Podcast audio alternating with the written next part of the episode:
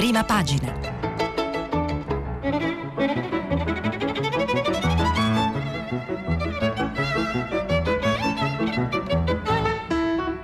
Francesca Sforza, giornalista del quotidiano La Stampa, ha terminato la lettura dei giornali di oggi.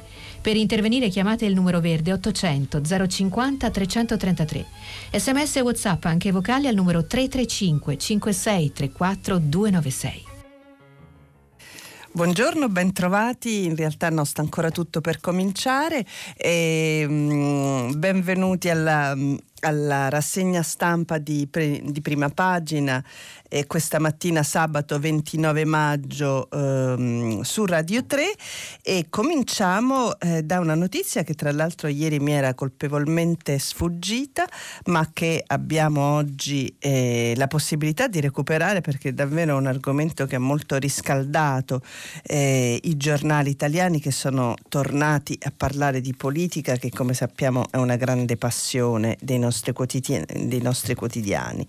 E, ehm, partiamo Partiamo da una lettera eh, del ministro Luigi Di Maio pubblicata ieri sul foglio in cui eh, si chiedeva scusa eh, nome anche personale ma anche a nome del movimento per ehm, l'agonia che si era verificata nel caso eh, dell'aggressione politica e mediatica al sindaco di Lodi Simone Uggetti. Forse ricordate la storia, ne avevamo parlato all'inizio della settimana segnalando la soluzione, eh, ricordo con un buongiorno di Mattia Feltri che appunto anche mh, in quell'occasione mh, ricordava il silenzio in cui la soluzione rivoluzione era avvenuta rispetto al clamore eh, dell'arresto.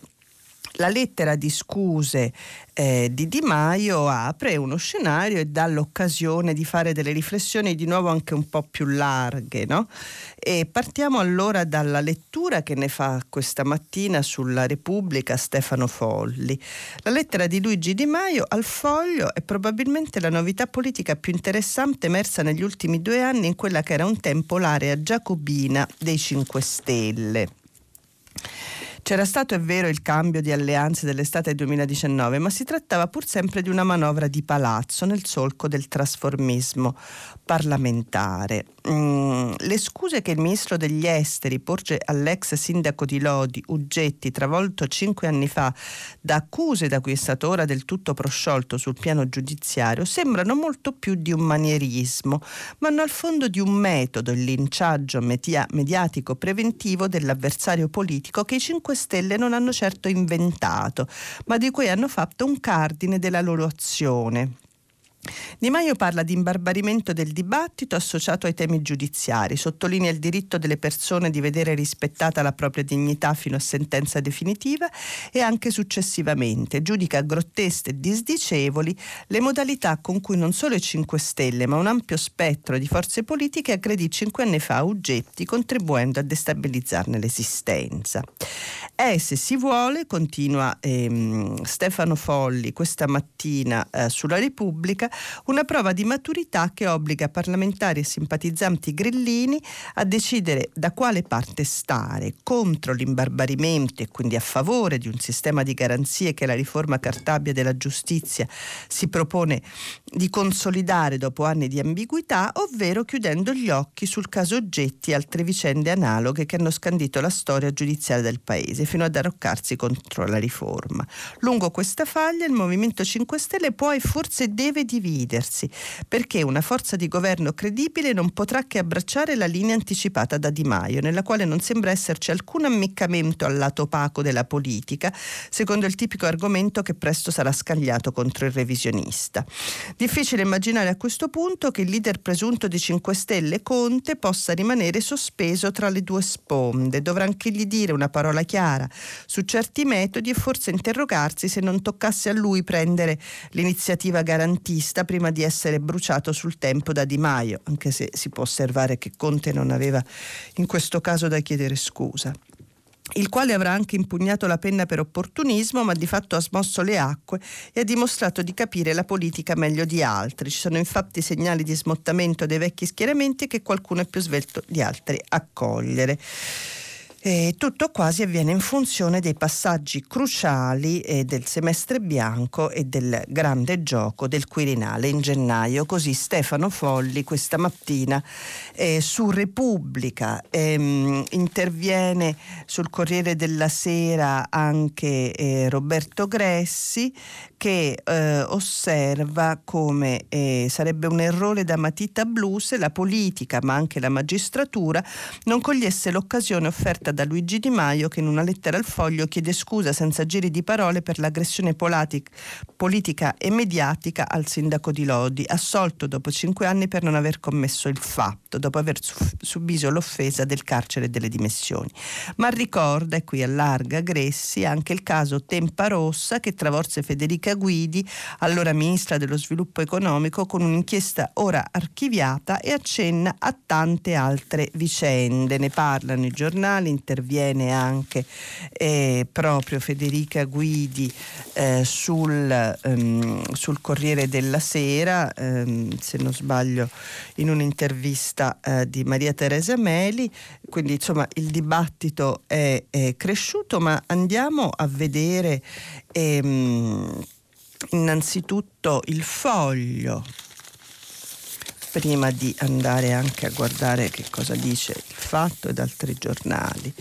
E il foglio nella, ehm, nell'articolo di apertura del direttore Claudio Cerasa dal titolo Il laboratorio dell'antipopulismo eh, osserva che la lettera di Di Maio illumina un fenomeno che fa dell'Italia un caso unico, il populismo che cerca una verginità combattendo il marcio che ha alimentato, l'algoritmo delle svolte e l'indagine su una nuova stagione con tanti popcorn.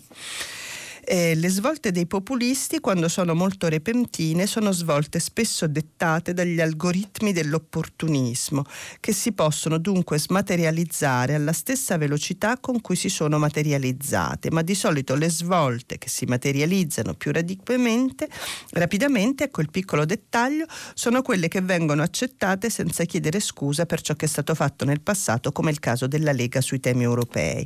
Ma nonostante questo e nonostante il fatto che la svolta di Di Maio dovrà essere dimostrata con i fatti, lo spettacolo di fronte al quale si ritrova l'Italia è unico in Europa e vedere i populisti impegnati a rinnegare ciò che hanno provato a costruire per anni difendendo ciò che mm, eh, per anni eh, scusate, è uno show formidabile senza uguali in Europa. Non sappiamo quanto durerà, ma intanto il fatto c'è, il fenomeno esiste, la trasformazione è di fronte a noi e più che cavillare con i se, i ma i beh e i chissà conviene mettersi comodi e godersi lo spettacolo. Così Claudio Cerasa questa mattina sul foglio che ospita tra l'altro un'altra lettera, quella di Matteo Salvini che osserva con, dalle scuse ai fatti ho letto con grande attenzione il contributo del ministro Luigi Di Maio che ieri si è pubblicamente scusato con l'allora sindaco di Lodi Simone Uggetti, uscito pulito dopo anni di indagini e processi finiti nel nulla. Di Maio si è rammaricato perché il Movimento 5 Stelle aveva usato toni durissimi. Io stesso pochi giorni fa, scrive Salvini in una lettera al direttore sempre sul foglio questa mattina, avevo espresso solidarietà a Uggetti che anche la Lega aveva criticato aspramente. Sono però convinto che oltre alle scuse servano azioni concrete e qui eh, Salvini ehm, eh, ricorda che eh, i tempi sono maturi eh, per mettere mano a un settore vitale per la nostra democrazia e si riferisce alla eh, riforma eh, della giustizia. Tra il caso Palamara, le dichiarazioni di Amara, il correntismo esasperato, i cittadini sono frastornati e nutrono sfiducia nei confronti dei magistrati. Per chi subisce un processo eh, o è destinatario di una sentenza di condanna, è al contrario essenziale non avere nessun dubbio sull'indipendenza di chi giudica. Insomma, ehm, continua e, e, concludo la lettera di Matteo Salvini questa mattina di nuovo sul foglio, l'Italia della ricostruzione post-Covid ha bisogno di una giustizia efficiente e davvero indipendente, di una macchina pubblica giovane e innovativa, di un fisco amico di cittadini e imprese. Ehm, ma eh, c'è una eh, risposta eh, a, um, queste scuse che viene proprio da Uggetti che viene intervistato da Repubblica eh, da Alessia Gaglione. Eh, sono contento delle scuse di Di Maio, non me le aspettavo, voglio credere e sperare che il suo ravvedimento sia sincero. Adesso vorrei che dal mio minuscolo caso potesse scaturire una riflessione più generale.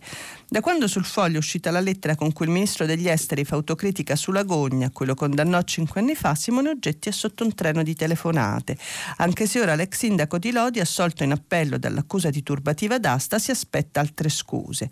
Quando sono stato assolto Salvini mi ha mandato la sua solidarietà, lo ringrazio, ma non dimentico che quando venne in campagna elettorale a Lodi dopo le mie dimissioni mimò il gesto barbaro delle manette, questo Salvini che appunto oggi eh, sul foglio un po' rimedia. Eh, cosa può insegnare il suo caso? Eh, un'attenzione maggiore sulla custodia cautelare preventiva. Purtroppo il mio fu un caso di scuola, al contrario, non dovevo essere arrestato. Poi servirebbe una riflessione sul sistema mediatico. Tutti parlano di me per le scuse di Di Maio, ma la mia assoluzione ha avuto una copertura molto inferiore a quella del mio arresto. Di questo in effetti parlavamo proprio in apertura di trasmissione. Avviene perché il circo mediatico giudiziario con la complicità della politica ha bisogno di bestie da esibire dire e io sono stato una bestia. E così eh, in una intervista oggi su Repubblica eh, di Alessia Gaglione all'ex sindaco di Lodi, eh, Simone Uggetti, il fatto eh, che ovviamente eh, riporta le scuse eh, con oggetti nei confronti di Uggetti, ehm, con un articolo di Gianni Barbacetto però eh, ricorda come andarono i fatti e, e, in questo ricordo ovviamente dà una lettura no, implicita di questa, di questa, operazione scuse. E I fatti, i nudi fatti, eh, come si sono svolti al di là delle qualificazioni giuridiche e delle altalenanti sentenze, si chiede con una domanda retorica questa mattina sul fatto quotidiano Gianni Barbacetto.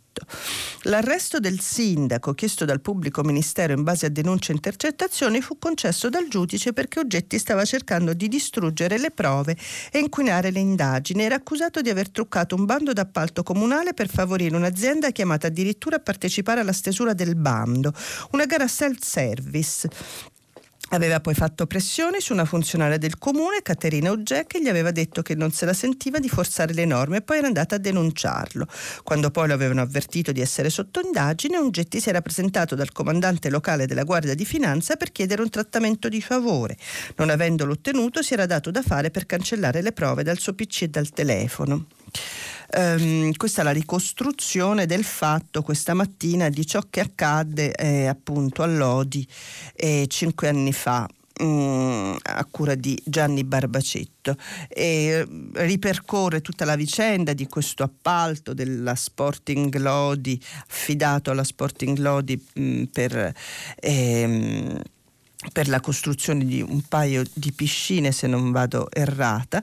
In primo grado, continua, la sentenza ritiene provata l'esistenza del fatto antigiuridico e colpevole degli imputati e sostiene che non vi è dubbio che Oggetti e Marini non solo abbiano interloquito illegittimamente tra loro, ma abbiano di fatto gestito e diretto l'intero sviluppo della stessa, cioè della, mh, mm, dell'aggiudicazione della gara, fino a concordare addirittura il sistema per cancellare eventuali prove compromettenti tutto puntualmente provato in diretta da intercettazioni e documenti e confermato dalla confessione di Uggetti. Il 25 maggio 2021 la Corte d'Appello di Milano assolve perché il fatto non sussiste. Leggeremo le motivazioni della sentenza per capire questa svolta. I fatti restano però quelli qui raccontati e ammessi dallo stesso Uggetti, che ora diventa un eroe ingiustamente sottoposto a gogna mediatica, cui ha partecipato ammettendo le sue colpe. Questa appunto la lettura lettura del fatto eh, quotidiano sulla vicenda delle scuse di Di Maio che ha eh, chiaramente dei risvolti politici, come ricordava Folli, con, ha a che fare con un nuovo accreditamento anche della leadership del Movimento 5 Stelle, con una svolta interna del partito e in, una, in un momento in cui ecco, eh, la politica italiana sembra un po' ehm, diciamo eh, assorbita dalla grande figura eh, di Mario Draghi che poi sta lavorando per la verità alle cose importanti. E, ehm, però eh, voglio fare una una carrellata di prime pagine perché questo è un argomento che ha davvero appassionato i nostri quotidiani.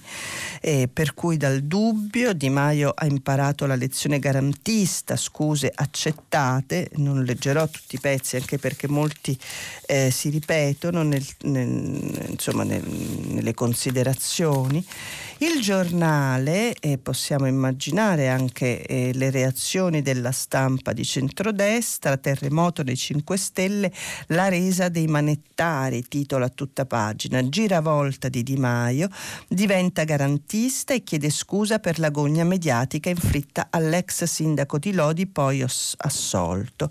La base, due punti, traditore. Eh, c'è eh, in, in, in, questo senso eh, insiste il giornale eh, sulla eh, spaccatura all'interno eh, del movimento. Ehm, nelle pagine interne con articoli di Domenico Di Sanzo e Pasquale Napolitano eh, analizza appunto il eh, anche come dire, le divisioni interne al Movimento 5 Stelle. Il riformista Di Maio, contrordine compagni, basta gogna e manette, la lettera di scuse per Uggetti, e, e, con un editoriale di Alberto Cisterna dal titolo Si chiude la stagione eh, del cappio in aula. E, ehm, ricorda il 16 marzo del 93 eh, quando un deputato esibiva si esibiva nell'aula di Montecitorio mostrando un cappio. Quel cappio doveva servire a impiccare i corrotti di Tangentopoli. Iniziava quel giorno una lunga stagione di sofferenze, di polemiche laceranti, di disperati colpi di mano. Quel 16 marzo Luigi Di Maio aveva sei anni, oggi tocca a lui chiudere quella stagione. E la lettera che ha inviato al foglio si scrive probabilmente come un punto di svolta assai rilevante nel lungo travaglio che ha attraversato la questione giustizia nel nostro paese. L'analisi del ministro Di Maio segna uno scarto decisivo irreversibile in un fronte politico che troppo in fretta era stato descritto come irrimediabilmente giustizialista. Eh, anche ehm, libero eh, libero eh, a tutta pagina titola Di Maio si manda un vaffa. Ha costruito la carriera sfruttando le inchieste sugli avversari politici, però ora dice basta gogna mediatica, così rinnega Movimento 5 Stelle se stesso, con un articolo eh, di Filippo Facci. Eh, d'accordo che questo è un paese cattolico e che bastano tre Ave Maria per considerarsi ravveduti, ma non è che allora puoi dare l'assoluzione a Erode se a un tratto si mette a gridare Save the Children, questo è il senso del commento sul libero eh, da parte di Filippo Facci. E quindi insomma un tema che eh, ha eh, risvegliato l'attenzione per la politica italiana che sembra svolgersi sempre di più in questa fase eh, su due livelli, no? il livello eh, della polemica politica all'interno dei partiti e il livello del governo chiamato a decidere ehm, a decidere il, il, corso e la direzione da prendere in questa delicatissima fase nel nostro paese. Allora adesso quindi cambiamo livello e passiamo dal livello eh, della politica dei partiti al livello della politica del governo e andiamo a vedere che cosa è stata la giornata di ieri, una giornata importante e ce lo raccontano un po' tutti i quotidiani, eh, ma eh, andiamo a vedere sul sole 24 ore semplificazioni Pensioni, appalti e recovery, questo è il titolo di apertura mh, del quotidiano eh, di Confindustria, il nuovo decreto a prova di Europa. In una ottima uh, sintesi eh, di Barbara Fiammeri e Giorgio Santilli, leggiamo via libera dal CDM al primo pilastro del recovery plan, il decreto legge di 68 articoli che tiene insieme semplificazione e governance del PNR. PNRR. Nella giornata di ieri è stato sciolto l'ultimo nodo relativo al subappalto, con una modifica che innalza subito il tetto al 50% e poi lo riforma nella chiave di liberalizzazione che piace a Bruxelles, ma lasciando alle stazioni appaltanti la possibilità di imporre limitazioni a tutela del lavoro e della legalità. Forti poteri sostitutivi al Premier sul lato della governance, dimezzamento dei tempi per la valutazione di impatto ambientale da 360 a 175 giorni, una corsia ultraveloce e blindata per 8 grandi opere che valgono circa 20 miliardi. E qui eh, può essere interessante fare un punto su quali sono, perché sono eh, l'asse Palermo-Catania-Messina, la, il potenziamento della ferrovia Verona-Brennero, eh, la realizzazione della li- linea ferroviaria Salerno-Reggio Calabria, il collegamento con la linea ferroviaria Battipaglia Battipaglia Potenza Taranto, le opere di, deviaz- di derivazione della di- li- diga di Campo Lattaro in Campania, la messa in sicurezza del, del, sistema idrico del Peschiera nel Lazio, mm, gli interventi di potenziamento delle infrastrutture del porto di Trieste, il cosiddetto progetto mm, Adria Gateway e, mm, e la realizzazione della diga foranea di Genova. Quindi tutta l'Italia è coinvolta no, da, eh, da queste otto grandi eh, opere che valgono circa 20 miliardi, ma il loro numero è destinato a crescere. E la semplificazione radicale del super bonus. Mario Draghi è soddisfatto non solo perché l'approvazione di questo decreto rappresenta un passaggio decisivo per l'attuazione del recovery, è l'arrivo della prima tranche di risorse in estate, ma anche è la riflessione del Premier per gli aspetti sociali e i profili di equità e di rispetto dell'ambiente che contiene. Draghi, come al solito, ha condotto personalmente la gestione delle fasi più delicate, attivando quel metodo consensuale di cui una tappa importante è stato l'incontro con i sindacati di giovedì, di cui il risultato ampiamente condiviso, come confermano anche le dichiarazioni delle forze di maggioranza, oltre che dei singoli ministri. Notevole aggiunge eh, in questo mm, articolo Barbara, eh, mm, a quattro mani di Barbara Fiammeri e Giorgio Santilli sul, Corriere, sul Sole 24 Ore, notevole il disboscamento di norme, l'uso del silenzio assenso e dei poteri sostitutivi per decidere anche nel caso della valutazione di impatto ambientale. Un po' sotto silenzio è passata finora un'altra innovazione esplosiva contenuta all'articolo 45, cioè una corsia ultraveloce, lo dicevamo, per un numero ristretto di grandi opere complesse. È probabile che in Parlamento si proporrà di ampliare questo elenco e che questa diventi una modalità di realizzazione più diffusa delle opere, questo del corridoio superveloce, probabilmente quello appunto già attuato per il Ponte Morandi. E, ehm, questo eh, eh, diciamo, eh, piano, ehm, questo decreto eh, che è appunto a prova di Europa, come titola il Sole 24 Ore è probabilmente uno ehm, degli effetti che insomma anche nell'opinione pubblica eh, si sono, eh, si sono um, in qualche modo eh, eh, sono ripercossi perché Draghi è mm, eh, nel gradimento eh, m- molto elevato. Il sondaggio questa mattina pu- mm, pubblicato da Nando Pagnoncelli sul Corriere della Sera dice che il premio Mario Draghi con un più 8 balza nell'indice di gradimento degli italiani, apprezzamento anche per l'esecutivo che raggiunge il livello più alto dal suo insediamento.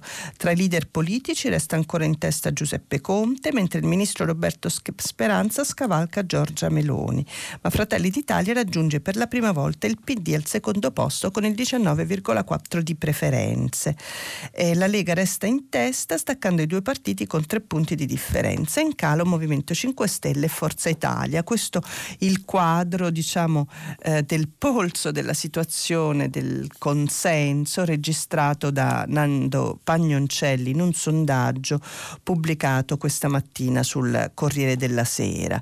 Una valutazione sul governo eh, viene anche dalla verità mm, che appunto mh, mm, oggi preferisce aprire proprio su eh, I superpoteri di Draghi, una lettura ehm, del recovery, eh, un po' eccentrica rispetto alle altre, eh, cabina di regia variabile per aggirare i veti, i, i poteri sostitutivi per superare il dissenso, il decreto sulla gestione del recovery prefigura un'autentica rivoluzione alla quale i partiti non sembrano avere la forza di opporsi. Il titolo esplicativo è I superpoteri di Draghi. E Super Mario vuole i superpoteri. Al Presidente del Consiglio non basta aver piazzato i suoi fedelissimi e Draghi ha intenzione di imporre una svolta alla politica italiana facendo piazza pulita della burocrazia ministeriale parlamentare che da decenni blocca ogni cosa. Questa è la lettura che dà Maurizio Belpietro sul, del, sulla verità della eh, cabina di regia che abbiamo visto però avere appunto un sistema eh, di controllo eh, abbastanza ehm, Mm, abbastanza eh, trasparente e condiviso tra strutture centrali e strutture regionali e locali. Ehm, Passiamo adesso a quella che è l'apertura eh, di Repubblica che in qualche modo eh, si salda con quello eh, che è il progetto italiano.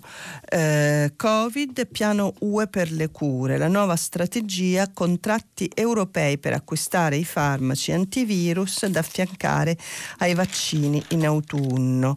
Eh, e c'è, eh, questa è praticamente una centrale unica, un nuovo passo verso l'Europa europeismo sanitario per evitare la concorrenza tra stati e impedire alle big pharma di far lievitare i prezzi. Ne parla Claudio Tito eh, su Repubblica questa mattina ed è in qualche modo in linea eh, con gli appelli lanciati proprio dal Premier eh, Draghi alla Global Solution Summit del 2021 quando si era parlato dell'importanza di diffondere dosi eh, ai paesi poveri perché proprio l'Europa ehm, mm, doveva in qualche modo eh, eh, rendersi protagonista eh, di una diffusione dei vaccini. Quindi mm, in qualche modo questa, eh, questo eh, europeismo sanitario vede a mio avviso eh, un importante protagonismo del nostro Premier,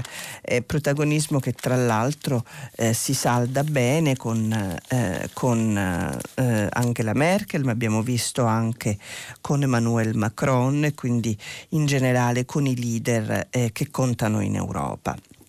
Passiamo a questo punto a un altro argomento che pure ci ha interessato e, e, a cui abbiamo prestato molta attenzione in questa settimana e a quello eh, del lavoro. Abbiamo eh, questa è stata probabilmente la settimana della tragedia di, di Stresa, ma eh, si continuano ad inseguire eh, notizie sulle morti al, eh, per lavoro. Il manifesto ci dedica eh, la sua eh, copertina, Lavoro morto, perché due operai pavesi sono morti orrendamente per asfessia mentre erano al lavoro nella loro fabbrica. L'INAIL sostiene che nei primi quattro mesi dell'anno già 306 vittime, il 9,3% in più rispetto al 2020, migliaia i feriti e aumentano anche le denunce di malattie professionali. Così il manifesto pagina, eh, nella sua pagina di apertura, nella sua copertina, ma anche eh, nelle pagine interne eh, tratta tratta eh, la questione del lavoro, questione su cui ehm, vorrei leggervi anche eh, l'opinione di Marco Revelli eh, sulla stampa che anche mette eh, in prima pagina la storia dei due operai soffocati. Ehm, e ricorda che appunto eh, il dato del 90 morti al mese dall'inizio dell'anno. Se la ripresa toglie il freno alla sicurezza, scrive Marco Revelli. Ogni giorno ha la sua croce, anzi due. Nel campo del lavoro non passano 12 ore senza che si debba registrare qualche incidente mortale. Nell'ultimo a Pavia hanno perso la vita due operai provetti di 50 e 51 anni, non sprovveduti, con un lungo tirocinio e per uno di loro volontario della protezione civile anche una formazione antinfortunistica e tuttavia vittime di un classico incidente sul lavoro, uno colpito da un getto di vapore tossico, l'altro corso in soccorso e accomunato nella morte, esempio di solidarietà raro. Um, Continua questo, um, questo articolo, uh, questo commento in prima pagina di Marco Revelli questa mattina sulla stampa, ve ne leggo la conclusione perché fa riflettere lettere. È come se l'euforia della recuperata libertà del fare, seguita all'attenuarsi della pandemia, si fosse scaricata in questo paese in una sorta di più o meno inconsapevole allentamento dei freni, nella rimozione di ogni preoccupazione per l'incolumità propria e altrui e dei necessari accorgimenti per limitare i rischi, vissuti ora come limiti e ostacoli alla frenesia di recuperare il tempo e il denaro perduti nel periodo del lockdown.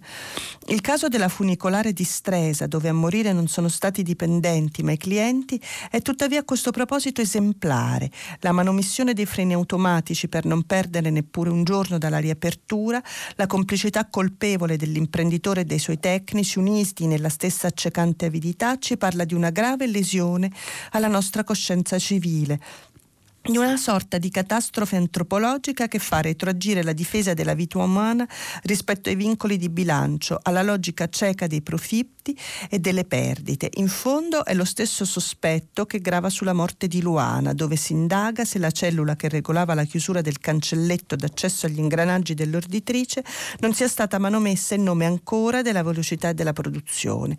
Tra le diverse forme di resilienza su cui un governo degno di questo nome dovrebbe essere chiamato a operare, quella delle vite di chi lavora dovrebbe figurare in cima alla lista. Così Marco Revelli questa mattina sulla stampa a proposito delle morti sul lavoro eh, morti sul lavoro che vengono eh, ricordate e commentate anche su Repubblica da Chiara Saraceno che ehm, interviene anche su un altro tema, sulla questione della formazione.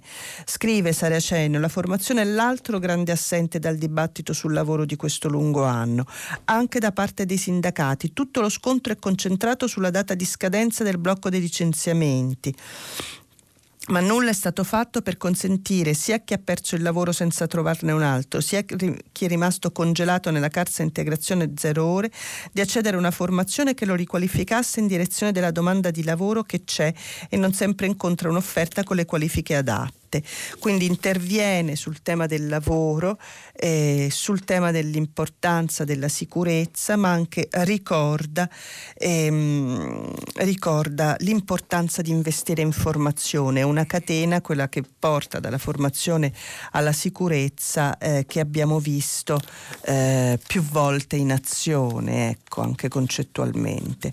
E vorrei ricordare sempre su Repubblica eh, una ehm, un approfondimento che in qualche modo illumina e anche e purtroppo eh, chiarisce quelli che sono um, aspettate che non ritrovo la pagina Eccola, quasi tre vittime al giorno. Con la ripartenza i numeri tornano a salire. Ecco, c'è anche questa circostanza, no? Il, eh, come se appunto eh, lo diceva Revelli, eh, la ripresa sta eh, facendo registrare un peggioramento, ehm, perché in qualche modo rimettendosi in moto la macchina eh, produttiva eh, si, si sono probabilmente anche nel frattempo trascurate delle opere ulteriori di manutenzione.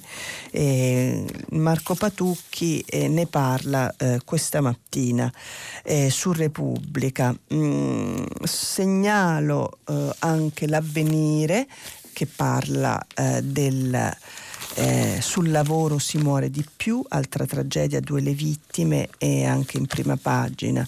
Ricorda l'impennata del 10% secondo i dati INEL nei primi quattro mesi due, del 2021 e, ehm, e, voglio ricordare che oggi in edicola c'è anche Left eh, che eh, dedica la sua copertina ai migranti, ma in allegato un libretto, Le voci del lavoro ai tempi della pandemia, eh, che ehm, racconta non solo eh, come è cambiato, ma anche quali sono in qualche modo gli scenari che si aprono adesso sul fronte del lavoro. Questo sul left eh, oggi eh, in edicola. Eh, passiamo adesso a un altro argomento, guardiamo un pochino fuori eh, i nostri confini, anche se è un tema che poi eh, può riguardarci di rimbalzo e lo faccio con il domani che oggi eh, fa un editoriale firmato da Mario Giro dedicato a la sinistra europea sta imparando da Joe Biden. Sono un po' di giorni che eh, i giornali accennano a queste riforme che Joe Biden sta facendo in America, Forme, riforme a mio avviso clamorose e, e questa mattina eh, il domani sceglie di eh, dedicarci una riflessione, anche se altri giornali eh, nelle pagine interne ne parlano. La vera sorpresa sorpresa di questi mesi è che il presidente degli Stati Uniti Joe Biden si sta rivelando più a sinistra di tutti i leader europei della medesima inclinazione. Enrico Letta pare l'unico ad averlo capito. La veterosinistra, o se si vuole la vecchia socialdemocrazia, sono più a sinistra delle stinte riproduzioni a cui abbiamo assistito dall'invenzione della cosiddetta terza via a oggi. Is the Economy Stupid è stato finalmente accantonato assieme al clintonismo e ai suoi derivati come il blairismo o il social liberismo.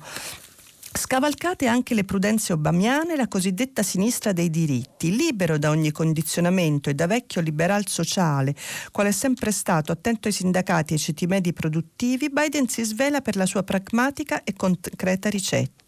Un grande piano di rilancio che non ha paura di mettere assieme sussidi e investimenti, che non teme le grandi cifre ma soprattutto che abbatte il tabù dei ricchi, quello che in Europa fa tremare i dirigenti progressisti di ogni tendenza. Le tasse vanno aumentate di molto se necessario. Ora, proprio in America, conclude Mario Giro in questo editoriale sul domani questa mattina, dove meno la si aspettava, ecco la rivincita del sistema che fece grande l'Occidente. Chi guadagna di più ha più responsabilità e paga di più per tutti. Per Biden è un modo di superare i radical dei diritti. Vera sinistra è unire nella giustizia sociale, non dividere nello scontro fra identità. Non si tratta del ritorno dei dinosauri o del trionfo dell'economia statale sussidiata. Biden ha capito che solo con la solidarietà economica e sociale si battono i regimi autoritari e liberisti che oggi sfidano l'Occidente e lo accusano di inefficienza e iniquità. E, ehm, Mm, eh, a partire da queste riflessioni eh, su Biden eh, va forse ricordato eh, come proprio dall'amministrazione americana sia partita una ehm, indicazione anche per fare luce sulla eh, origine del virus, sull'origine del virus e, e, di nuovo c'è un'intenzione politica in tutto questo che non è solo come dire strategica in chiave anticinese ma anche in linea eh, a mio avviso con la prospettiva che Biden intende eh, delineare per il futuro americano con un'idea di eh, trasparenza e chiarezza. E, Ehm, c'è un interessante articolo a questo proposito eh, sulla prima pagina della stampa stamattina, firma di Eugenia Tognotti Giusti su eh, Wuhan e i misteri del contagio. Eh, è cominciato con un pipistrello ed è finita con una catastrofe globale. Cosa c'è in mezzo? Contagio naturale o fuga da un laboratorio? È una questione eh, geopolitica, scrive Eugenia Tognotti questa mattina in un interessante articolo di cui voglio leggervi qualche brano eh, sulla stampa. Mm.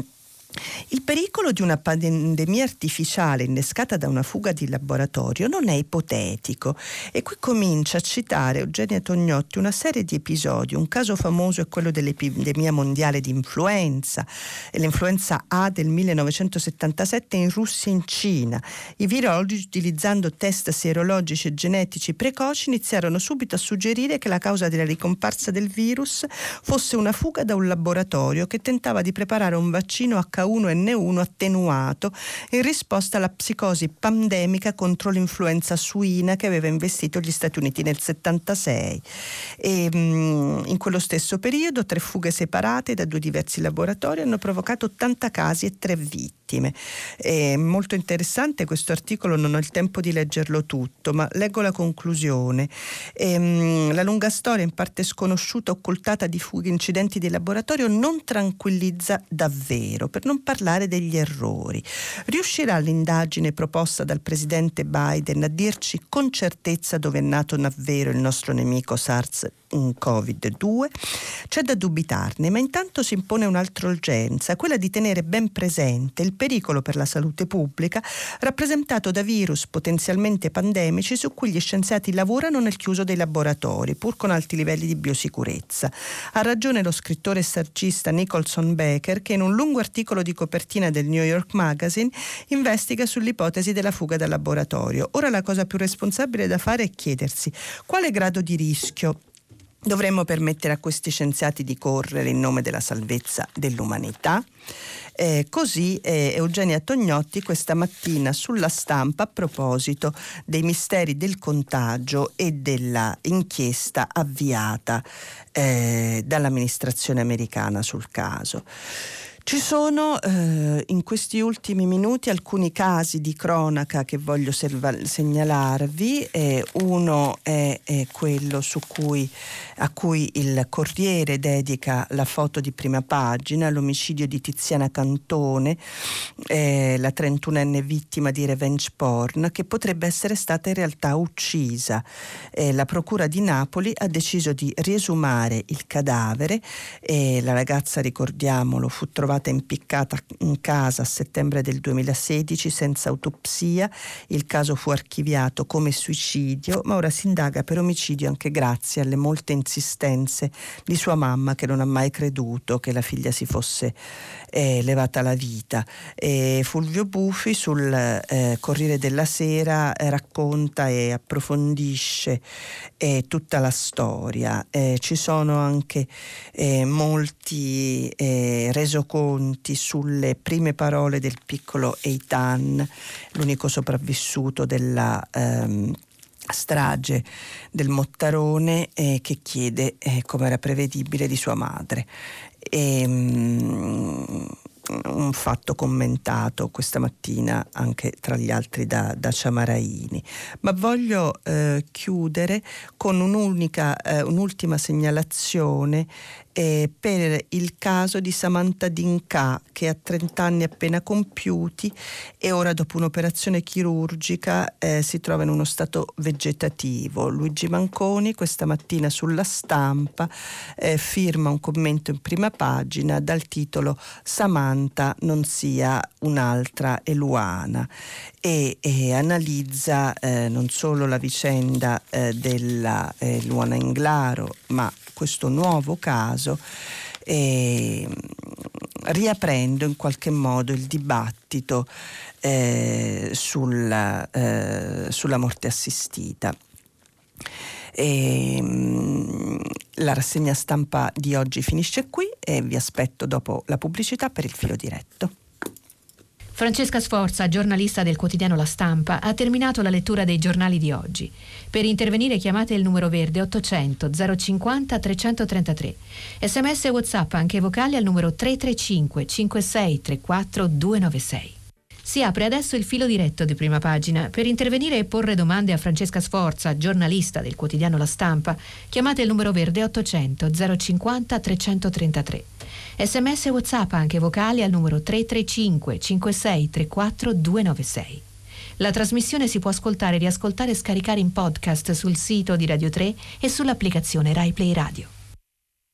Eccoci, bentornati al filo diretto. Vi ricordo che stiamo pubblicando i vostri messaggi sul sito di Radio 3 e ne stanno arrivando già diversi. Vi ringrazio sempre anche e soprattutto per i vostri toni e passiamo subito alla prima telefonata. Pronto?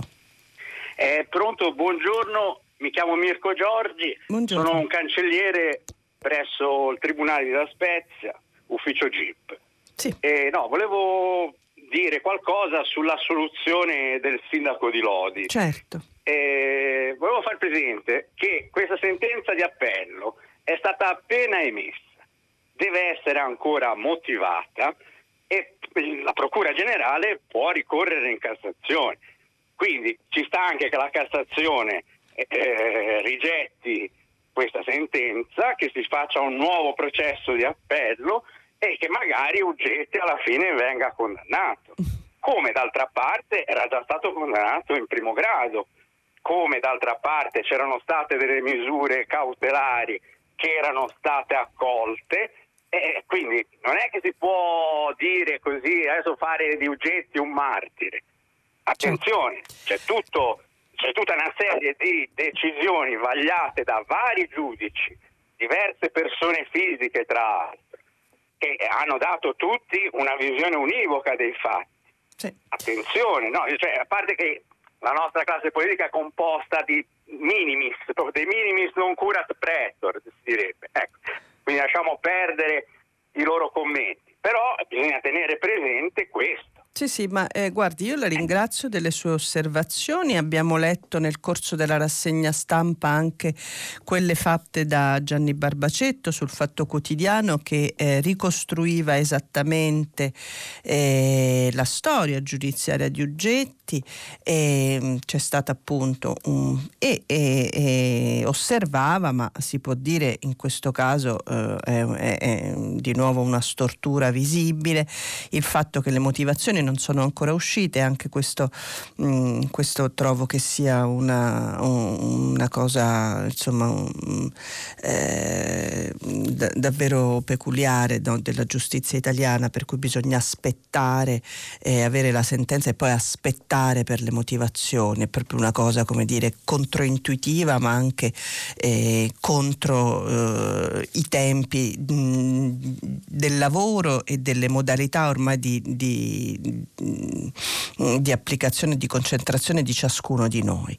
E, ehm, e ha ragione e questo, eh, queste sue osservazioni eh, fanno, eh, ci, ci, ci, chiamano a riflettere su quanto il problema di una giustizia lenta, il problema di una giustizia eh, che non è reattiva immediatamente al, eh, al fatto fatto generi queste maglie larghe in cui poi si, creino, si creano dei, ehm, dei, dei, circhi appunto. Oggi vari giornali lo dicevano, il circo mediatico. Il circo mediatico ci fu allora, il circo mediatico probabilmente eh, è in corso anche oggi nel caso in cui eh, questa sentenza venisse nuovamente ribaltata. E allora? E allora sulla giustizia io, eh, guardate, non, non sono un'esperta, però eh, anche in questi giorni non ho ehm, voluto per esempio leggere una serie di, eh, di intercettazioni che venivano eh, proprio per scelta, mi rendo conto, eh, che venivano su altri fronti mh, di cronaca eh, giudiziaria per quanto riguarda per esempio il caso in cui è coinvolto il figlio di Beppe Grillo.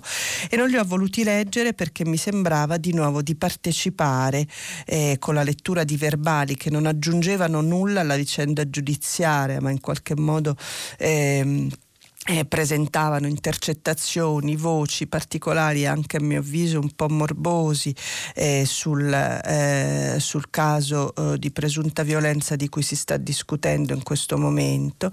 E non li ho voluti leggere perché mi sembrava proprio di alimentare il circo.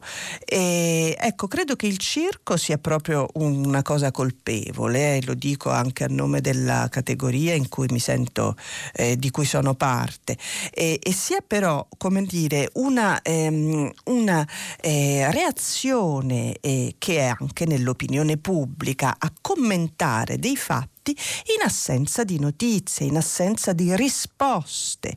Allora credo che una risposta veloce da parte del sistema giudiziario possa anche diminuire eh, le illazioni, le insinuazioni, i toni e, e, e come dire in qualche modo contribuire a modificare un carattere culturale che in genere accompagna nel nostro paese eh, le discussioni sui grandi grandi casi giudiziari. Mm, passiamo a una prossima telefonata. Pronto? Pronto? Buongiorno. Sì, buongiorno, salve. Io sono, sono, Elisa, mi chiamo Elisa e chiamo da San Paolo, sì. qui in Brasile. E volevo appunto comunicare la, diciamo, l'enorme insoddisfazione che noi italiani AIRE, cioè ehm, i residenti all'estero. residenti all'estero, sì. Esatto, esatto. Eh, ci troviamo da oltre un anno il diritto eh, negato di entrare nel nostro paese. E perché succede questo? Ovviamente per il Covid, ehm, però diciamo che da oltre un anno noi non possiamo abbracciare i nostri cari, ci sono persone che hanno perso parenti, eh, ci sono nipoti che non hanno mai conosciuto i nonni. E perché questo succede? Eh, veniamo trattati come degli aerei di, diciamo così, di seconda categoria, perché mentre gli aerei che ehm, provengono dall'India, per esempio dove i casi di Covid sono molto comunque alti, per esempio gli aerei dall'India possono entrare, noi facciamo sempre parte di questo gruppo E e noi che siamo aerei in Brasile appunto non possiamo eh, entrare a meno che non ci siano delle motivazioni urgentissime soltanto autorizzate dal Ministero della Salute che ci mette appunto alcuni giorni a rispondere. E, e la cosa, diciamo, la cosa più secondo noi, secondo noi abbastanza assurda è che eh, per esempio ogni paese europeo, eh, Francia, eh, Portogallo, Olanda, ehm, sì. Lussemburgo, eh, gli, gli aire in questi paesi mh, mm, possono entrare tranquillamente nel loro paese anche soltanto per vaccinarsi. Quindi un francese che voglia tornare in Francia solo per vaccinarsi può. Noi italiani eh, invece non, non, siamo autorizzati neanche per il vaccino. Lei si trova in Brasile in questo momento, giusto? Sì. sì. io mi trovo a San, a San Paolo, sì. e insieme a una comunità, sì. un buon gruppo qui a San Guardi, Paolo sì, ehm, siamo unite. Chiaramente non sono, per... eh, non sono, io, come dire, la persona giusta a cui rivolgersi, ma eh, per quello che so, eh, il, ehm, la gestione del, del um, eh, dei rientri eh, in Italia è vincolata eh, dalla situazione sanitaria nel paese. Allora lei mi ha parlato dell'India, so che anche recentemente dall'India si sono creati dei, dei nuovi blocchi. Purtroppo il Brasile eh, sconta una situazione sanitaria eh, gravissima e, e, in questo momento eh, immagino che sia questa la ragione per cui l'Italia non può può consentire degli ingressi. E mi rendo conto dell'immenso disagio e dell'immensa difficoltà in cui intere comunità versano anche perché eh, purtroppo mh, vede eh, in questo caso eh, in, penso che ci siano anche degli accordi, come dire, bilaterali tra i paesi, per cui non si può eh, ci sarà anche eh, come dire, una, eh, una, adesione da parte del Brasile al protocollo di sicurezza eh, internazionale. Io temo che ehm, bisogna attendere eh, che la situazione in Brasile eh, si, eh, si sistemi. Capisco come dire, il, il, senso di, di, di, smarrimento e anche come dire, di, di costrizione in cui un'intera comunità vita può essere gettata. E purtroppo ci troviamo in una situazione eccezionale e, e ogni paese ha delle fragilità che eh, che eh, è in grado di gestire a determinate condizioni. Adesso appunto Brasile e India sono i paesi eh, più in difficoltà, questo anche a causa di una gestione eh, piuttosto scriteriata eh, della pandemia. Io mi auguro per lei che la sua situazione si risolva, la invito eh, a consultare, magari anche a contattare l'unità di crisi per fare presente presente, ma immagino che il caso sia già ampiamente segnalato e quindi spero solo davvero per lei che la, la cosa si risolva presto. E passiamo a un'altra telefonata. Pronto? Buongiorno. Buongiorno. Sono Marzia. Sono una docente presso il liceo artistico della provincia di Catania. Sì. L'oggetto del mio intervento naturalmente è la scuola, che vi potete immaginare è un argomento sempre controverso. Sempre, sì. Eh, ieri mattina, sentendo la rassegna stampa, verso la fine della rassegna stampa, lei riferiva del successo delle iniziative, dei cosiddetti progetti estivi Sì. eh, per le scuole. Eh, sottolineava il primato delle candidature delle scuole del sud. Sì, ne Eh, parlava ecco, l'avvenire, sì. Sì, esattamente. Certamente eh, molte di queste candidature andranno in porto perché vi assicuro che ci sono delle ottime idee, quelle a scuola non mancano mai, ma non andranno in porto per la bontà dei progetti presentati perché la realtà eh, è diversa, è ben diversa. Eh, in questo momento mh, è in atto un progetto di spreco di risorse scellerato. Per farlo breve, eh, devono essere spesi i soldi che l'Europa ci manda Sì. e le scuole del sud sono così messe male che sono costrette pragmaticamente a stare dietro al piffero dei soldi, provando a procacciare queste risorse. Ma di queste risorse di fatto nulla resterà in dotazione alle scuole, niente attrezzature, nessun materiale didattico, solo paghe per esperti e tutor, che per carità andrebbe pure bene in circostanze normali. Invece questa situazione ci mette di nuovo di fronte al fatto che non c'è una visione di come dovrebbe essere la scuola, che da qualche decennio, come tutti stanno vedendo, si è trasformata in una sorta di progettificio. Piuttosto questi progetti dovrebbero essere strutturali, sia sul piano dei contenuti culturali, ma soprattutto sul piano dell'edizia scolastica. sì. Queste sono decisioni purtroppo prese altrove, senza comprendere eh, le reali esigenze delle singole scuole e dei territori nei quali queste scuole ricadono, per colmare che cosa? Lacune che c'erano mh, prima del Covid e in definitiva per salvare la faccia di chi la faccia ormai l'ha persa. Mi Sì. creda, noi a ogni nuovo, a ogni nuovo ministro ci chiediamo, eh, ci facciamo sempre la stessa domanda. Siamo sicuri che era il migliore sulla piazza? In questo caso Bianchi era il migliore sulla piazza? Questo, questo mi chiedo insieme a tutte le altre cose Guardi, che...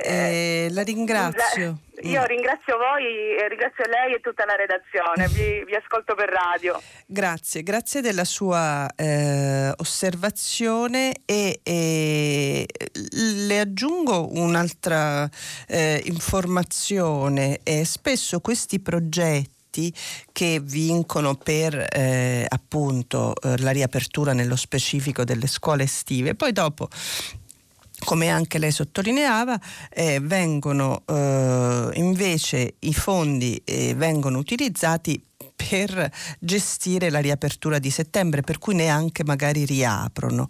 Eh, succede anche questo, però di nuovo. Allora, eh, intanto facciamo come dire un ragionamento eh, sull'Europa, no?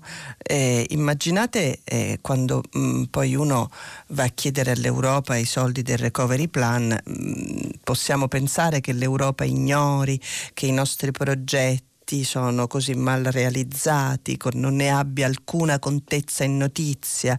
E allora poi possiamo immaginare che l'Europa non esiga in un'idea di governance e di controllo, di andare a vedere come noi li spendiamo. E questa è una prima questione eh, che si apre. La seconda è quanto l'Europa eh, aiuta quest'Italia evidentemente disgraziata perché non solo non è in grado eh, di eh, spendere i fondi eh, quando li ha perché abbiamo un record di, non di fondi non utilizzati, ma eh, quando eh, facciamo i progetti eh, lì e, e otteniamo i fondi, non usiamo i fondi per quei progetti, ma per gestire eh, l'ordinario per, eh, per in qualche modo tamponare le falle che si sono nel frattempo aperte. Allora io eh, penso innanzitutto che dovremmo eh, da, da questo quadro ehm, fare un ragionamento su- su- sul rapporto tra noi e l'Europa che mi pare è di tutta evidenza. Dall'altro renderci conto che ehm,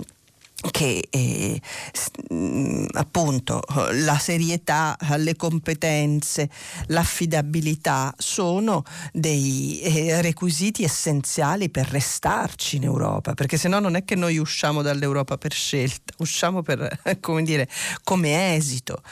Eh, quindi eh, sì, ieri abbiamo dato la notizia perché eh, ci era sembrato eh, positivo e io sono certa che a fronte di eh, mh, eh, progetti progetti che non vengono realizzati, ce ne sono invece molti che vengono realizzati, ci sono molti dirigenti scolastici eh, che li presentano con coscienza, finché questo, questa coscienza non diventa, lo abbiamo detto spesso, spesso in queste giornate, è stato diciamo eh, un po' un filo conduttore dei nostri, eh, dei nostri ragionamenti, finché questa coscienza non diventa un fatto condiviso, eh, rimane rimarremo il paese, come dire, dei missionari, ma non dei sistemi che funzionano. Questo è un, è un dato. E mi piace citare eh, in, per, per, per, dare un quadro, no? Eh, un messaggio che ho ricevuto ieri eh, da parte di Claudio da Torino eh, che mi raccontava, eh, scriveva di suo figlio che ehm, è stato assunto in Sud America da una società che opera nel settore aerospaziale e dopo essersi formato in Italia e ehm, quindi laureato eh, al Politecnico di Torino e, oggi in Sud America ritornerebbe tornerebbe in Italia, il padre è vedovo, Claudio è vedovo, eh, ha 80 anni e ha scritto proprio per per dire che eh, sia lui vorrebbe che il figlio tornasse, sia il figlio vorrebbe tornare, ma nonostante i curriculum inviati eh, nessuno risponde. Allora, ehm, siamo un paese così, siamo un paese eh, che difetta di formazione, che difetta eh, che, che, che, ha comunque le risorse poi, malgrado i difetti di formazione, eh, per riuscire a, a, a generare dei, dei, talenti e delle conoscenze e poi le perde. Io credo che davvero ognuno debba pensare a fare bene il suo lavoro con grande dedizione per tentare di, eh, di arginare lo sgretolamento. Passiamo a un'altra telefonata, pronto? Pronto? Buongiorno. Buongiorno dottoressa, eh, io mi chiamo Paola, telefono dalla provincia di Perugia. Buongiorno. Buongiorno, io ecco, volevo ritornare proprio sull'aspetto del lavoro, delle morti del lavoro, ma anche di questo aspetto che dice lei dei giovani talenti che sono costretti ad andare all'estero. Sì. Eh, mi sembra che in Italia ormai da diversi anni non è il Covid che ha portato questa emergenza, ma l'emergenza del lavoro è visto come una minaccia per il lavoratore, cioè il lavoratore eh, deve mm, so, produrre allo stremo per pochissimi soldi sia gli extracomunitari che raccolgono frutta per 4 euro al giorno, ma anche noi italiani. Io per esempio faccio un lavoro da 30 anni che è lo stesso lavoro, prima avevo un contratto, adesso se voglio lavorare sono una partita IVA. Quindi ecco, è un problema grandissimo e chiaramente vengono meno anche le, le precauzioni che il lavoratore stesso adotta nel proprio lavoro, perché certo. è come mi viene in mente Charlie Chaplin, ma in tempi moderni, ecco, proprio nell'ingranaggio, come è andata Luana praticamente. Sì. Quindi questo eh, secondo me è un problema grandissimo che andrebbe risolto, i sindacati si dovrebbero eh, battere soprattutto per questo, non solo per i licenziamenti, ma perché il lavoro veramente venga gestito in maniera etica, non in maniera eh, così da, da, schiavismo ormai è diventato, perché i giovani talenti in Italia guadagnano quattro soldi e quindi sono costretti ad andare all'estero. Cioè noi magari diamo milioni di euro ai calciatori e diamo mille euro a un ingegnere, cioè questa è una cosa incredibile. E anche a tutti quelli che svolgono lavori manuali, cioè i due operai che sono morti ieri è un esempio veramente della, della minaccia, de, de, della perdita del lavoro perché ti dicono il lavoro non c'è, se vuoi lavorare è così, le condizioni sono queste, lo stipendio è questo, ma, mh, cioè, ma dove andiamo? Con, certo. con, questo, con, questo, obiettivo del, di, di chi dà il lavoro chiaramente, che pensa al proprio solo ed esclusivamente al proprio profitto e vedi proprio l'esempio della, della funivia di Montarone, cioè è una cosa incredibile che andrebbe assolutamente risolta dai politici e soprattutto i sindacati che devono tutelare i lavoratori. Sì. Eh, io guardi, su questo sono assolutamente d'accordo con lei, credo che i sindacati eh, le, cioè, abbiano una grave responsabilità in questo paese. Lo dico insomma, consapevole del fatto che ci sono moltissime realtà sindacali impegnate, attive, funzionali, ma eh, il, il, progressivo, cioè eh, gli eccessi eh, di garanzia eh, per chi ha un posto e, e il, eh, la totale come dire, eh, negligenza nei confronti di chi invece ha o non ha un lavoro, proprio la differenza fra posto e lavoro, è quella che ha secondo me ehm, eh, proprio mm, incrinato il rapporto di fiducia anche tra i cittadini e la loro rappresentanza sindacale. E, mh, questi circoli viziosi che lei descrive, se non hai eh, lavoro devi cercare un lavoro poco garantito, se il lavoro è poco garantito poi è rischioso rischioso, se è rischioso nessuno controlla e nessuno controlla perché nessuno è pagato abbastanza per controllare e è esattamente il tipo di circolo vizioso che conduce eh, poi eh, alla tragedia o che fa pensare tanto poi non succede e invece succede o che vede poi eh, queste diciamo episodi di, di, di, di, commovente solidarietà dal basso, di operai che si aiutano tra loro e che finiscono morti insieme. Ecco, io eh, credo che, eh, che, ci sia, eh, che, ci sia, un, una grande responsabilità da parte del sindacato. Grande responsabilità che però non si può come al solito, come dire, mostrificare un'entità, no? perché non è utile, cioè non è utile. Credo davvero che eh, ci sia eh, eh, che anche queste grandi realtà di rappresentanza scontino un, eh, un ehm, eh, l'esito di un egoismo, chiamiamolo così per semplificare, diffuso, parcellizzato, proprio sparso eh, eh, nella società. E, e, credo che veramente ognuno deve, deve porsi proprio um, in un'ottica di, diversa e migliorativa proprio rispetto alle cose che fa e rispetto alle modalità con cui, eh, con cui affronta anche le piccole incombenze quotidiane quotidiane, perché io penso che abbiamo un problema veramente di mentalità, ecco. E si può chiedere alla politica quando anche i cittadini sono, eh, sono consapevoli. Passiamo a un'altra telefonata, pronto? Pronto, buongiorno. Buongiorno. Mi chiamo Emilio e telefono da Cosenza. Vorrei intervenire anch'io sulla questione. Eh, senta, ho un ritorno terribile di noi la sentiamo cosa. bene, non so se vogliamo tentare, noi, noi la sentiamo bene. Vabbè, provo comunque a parlare, ma è difficile. Beh, io per mestiere faccio il giudice del lavoro qui a Cosenza e quindi credo di avere abbastanza chiaro quale sia Immagino, il certo.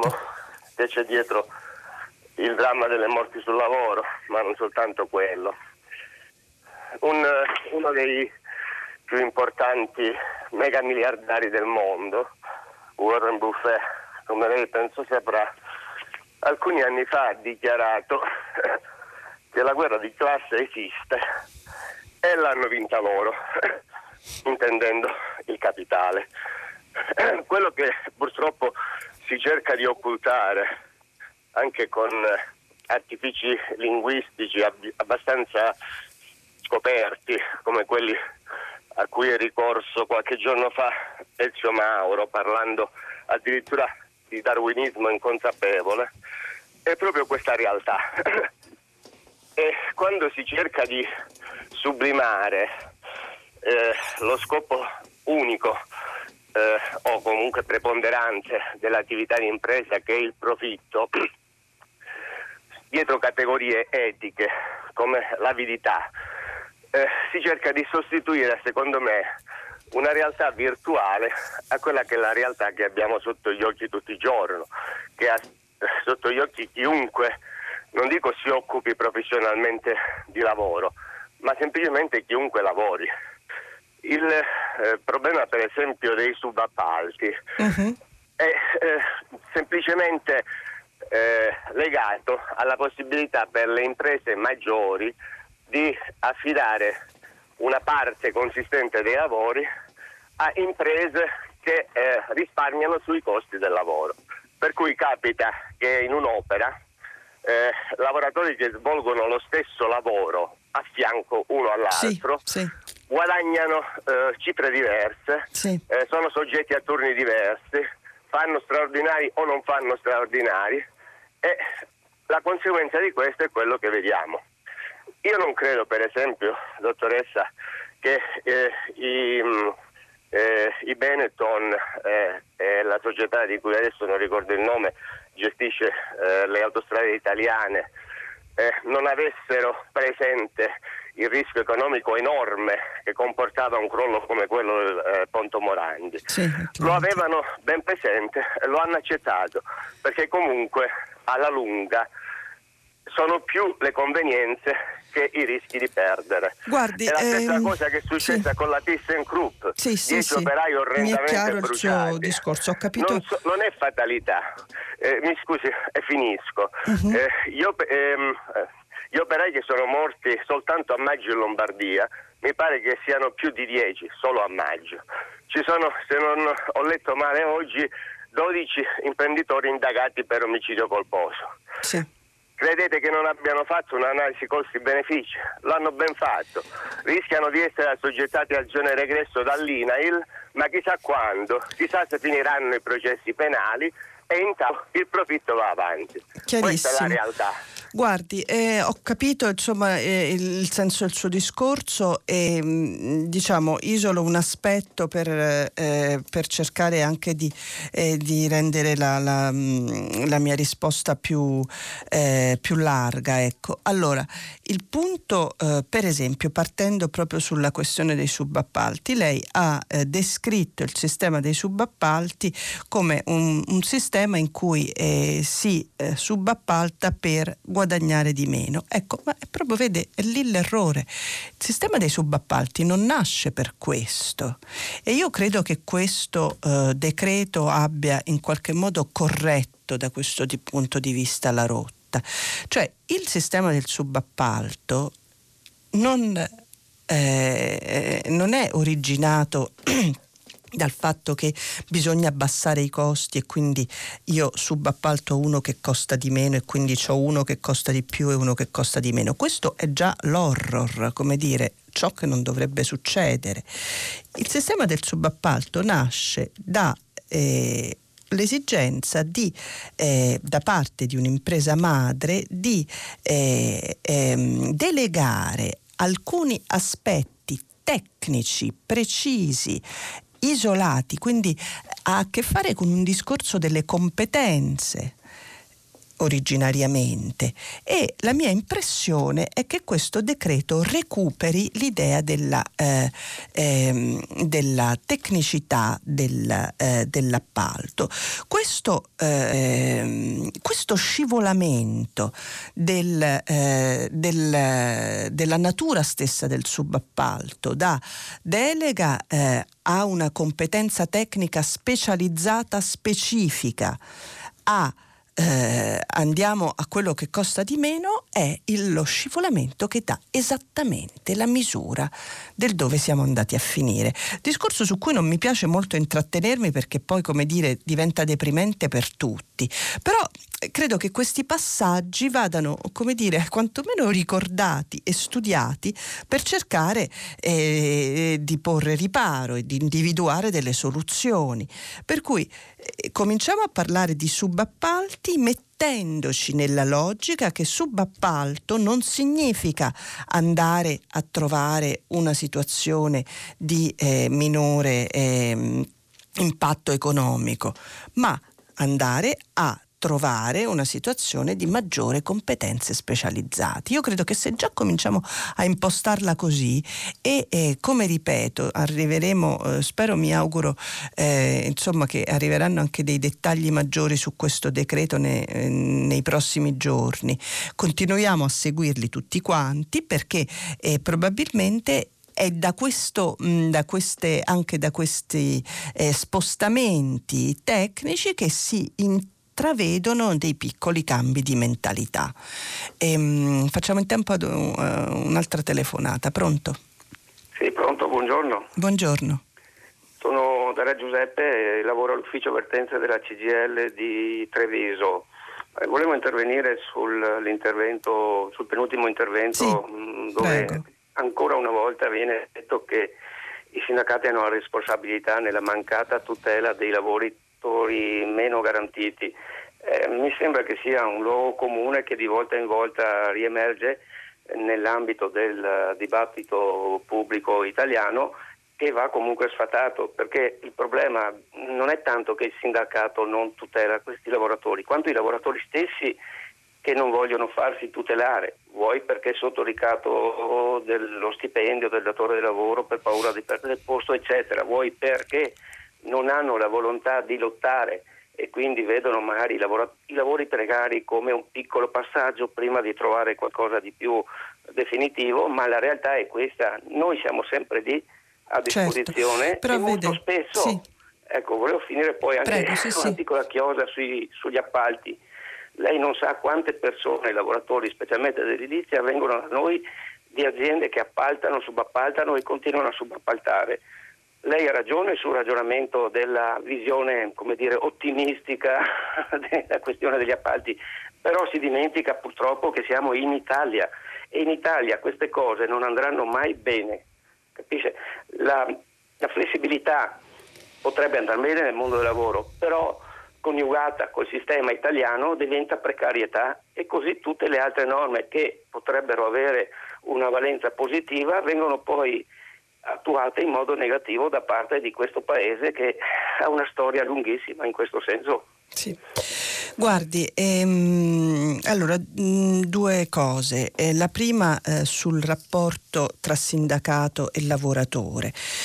È chiaro che io non le posso dare torto quando lei mi dice io lo voglio aiutare e lui non vuole essere aiutato, però il punto è perché non vuole essere aiutato? Perché si è sfilacciata una relazione, perché non ci sono, perché evidentemente il sindacato, non essendo in grado di garantire fino alla fine, in tutta la filiera, questo eh, lavoratore che non vuole essere garantito perché individua in quello, un, un- cioè chi individua nell'essere difeso un, eh, un, eh, limite, un ostacolo, una difficoltà, è- è, voglio dire, denuncia una cosa ancora più grave, cioè il fatto che, che non c'è un, eh, un- sistema che è in grado di garantirlo, cioè questo è un po' come è lo stesso ragionamento mutatis mutandis che si fa per le, mm, per le denunce di violenze, no? chi non denuncia è perché sa quel sistema non, non-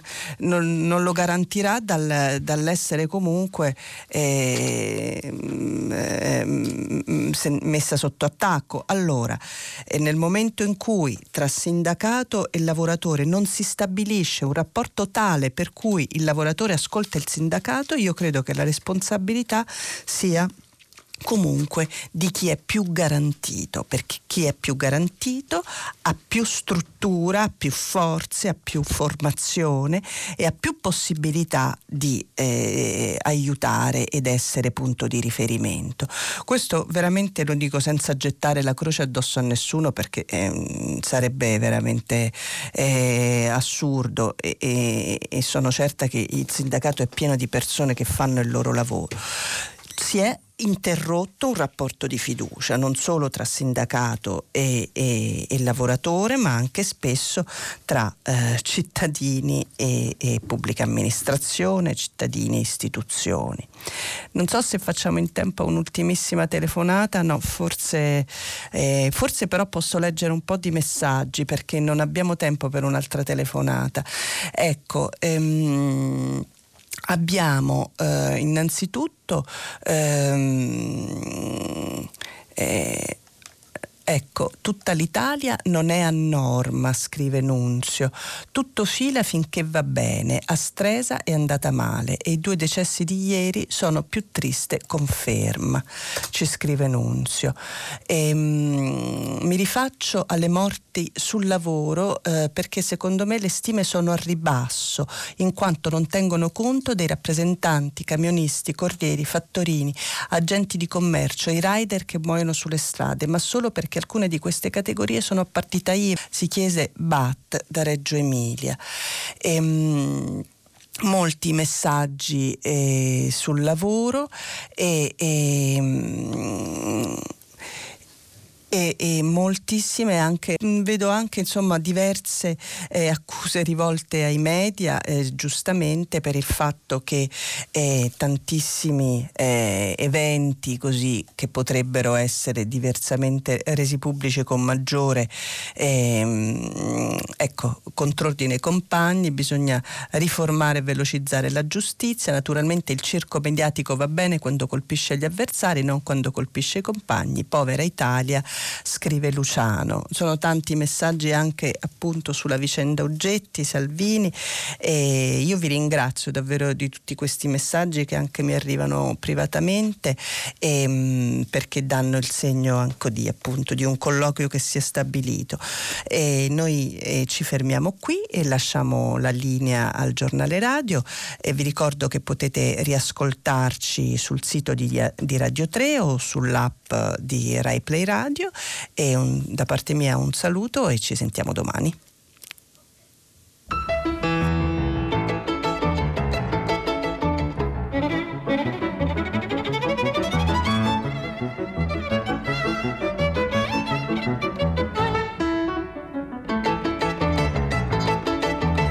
Francesca Sforza, giornalista del quotidiano La Stampa, ha letto e commentato i giornali di oggi. Prima pagina un programma a cura di Cristiana Castellotti, in redazione Maria Chiara Berenec, Natascia Cerqueti, Manuel De Lucia, Cettina Flaccavento, Giulia Nucci. Posta elettronica, prima pagina chiocciolarai.it. La trasmissione si può ascoltare, riascoltare e scaricare in podcast sul sito di Radio 3 e sull'applicazione Rai Play Radio.